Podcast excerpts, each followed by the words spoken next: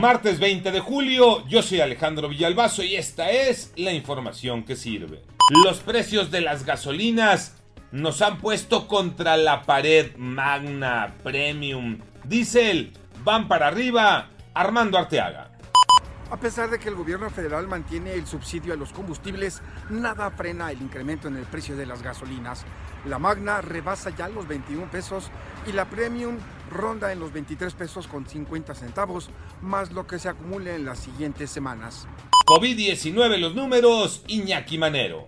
La numeraria arroja lo siguiente, 138 personas fallecidas más en 24 horas.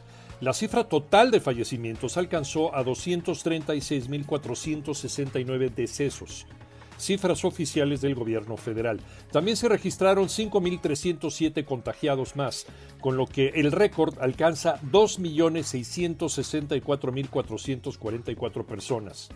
Los casos confirmados aumentaron en tan solo una semana 2.6%. Y ya que estamos hablando de aumentos en Ciudad de México, en 12 días incrementaron las hospitalizaciones por COVID-19 en 97%. A seguirse cuidando.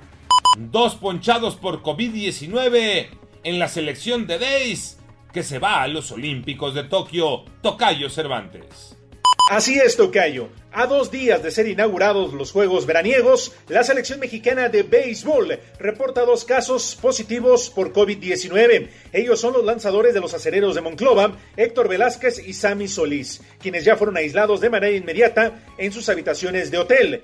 México integra el Grupo A junto a República Dominicana y también está el país anfitrión, Japón.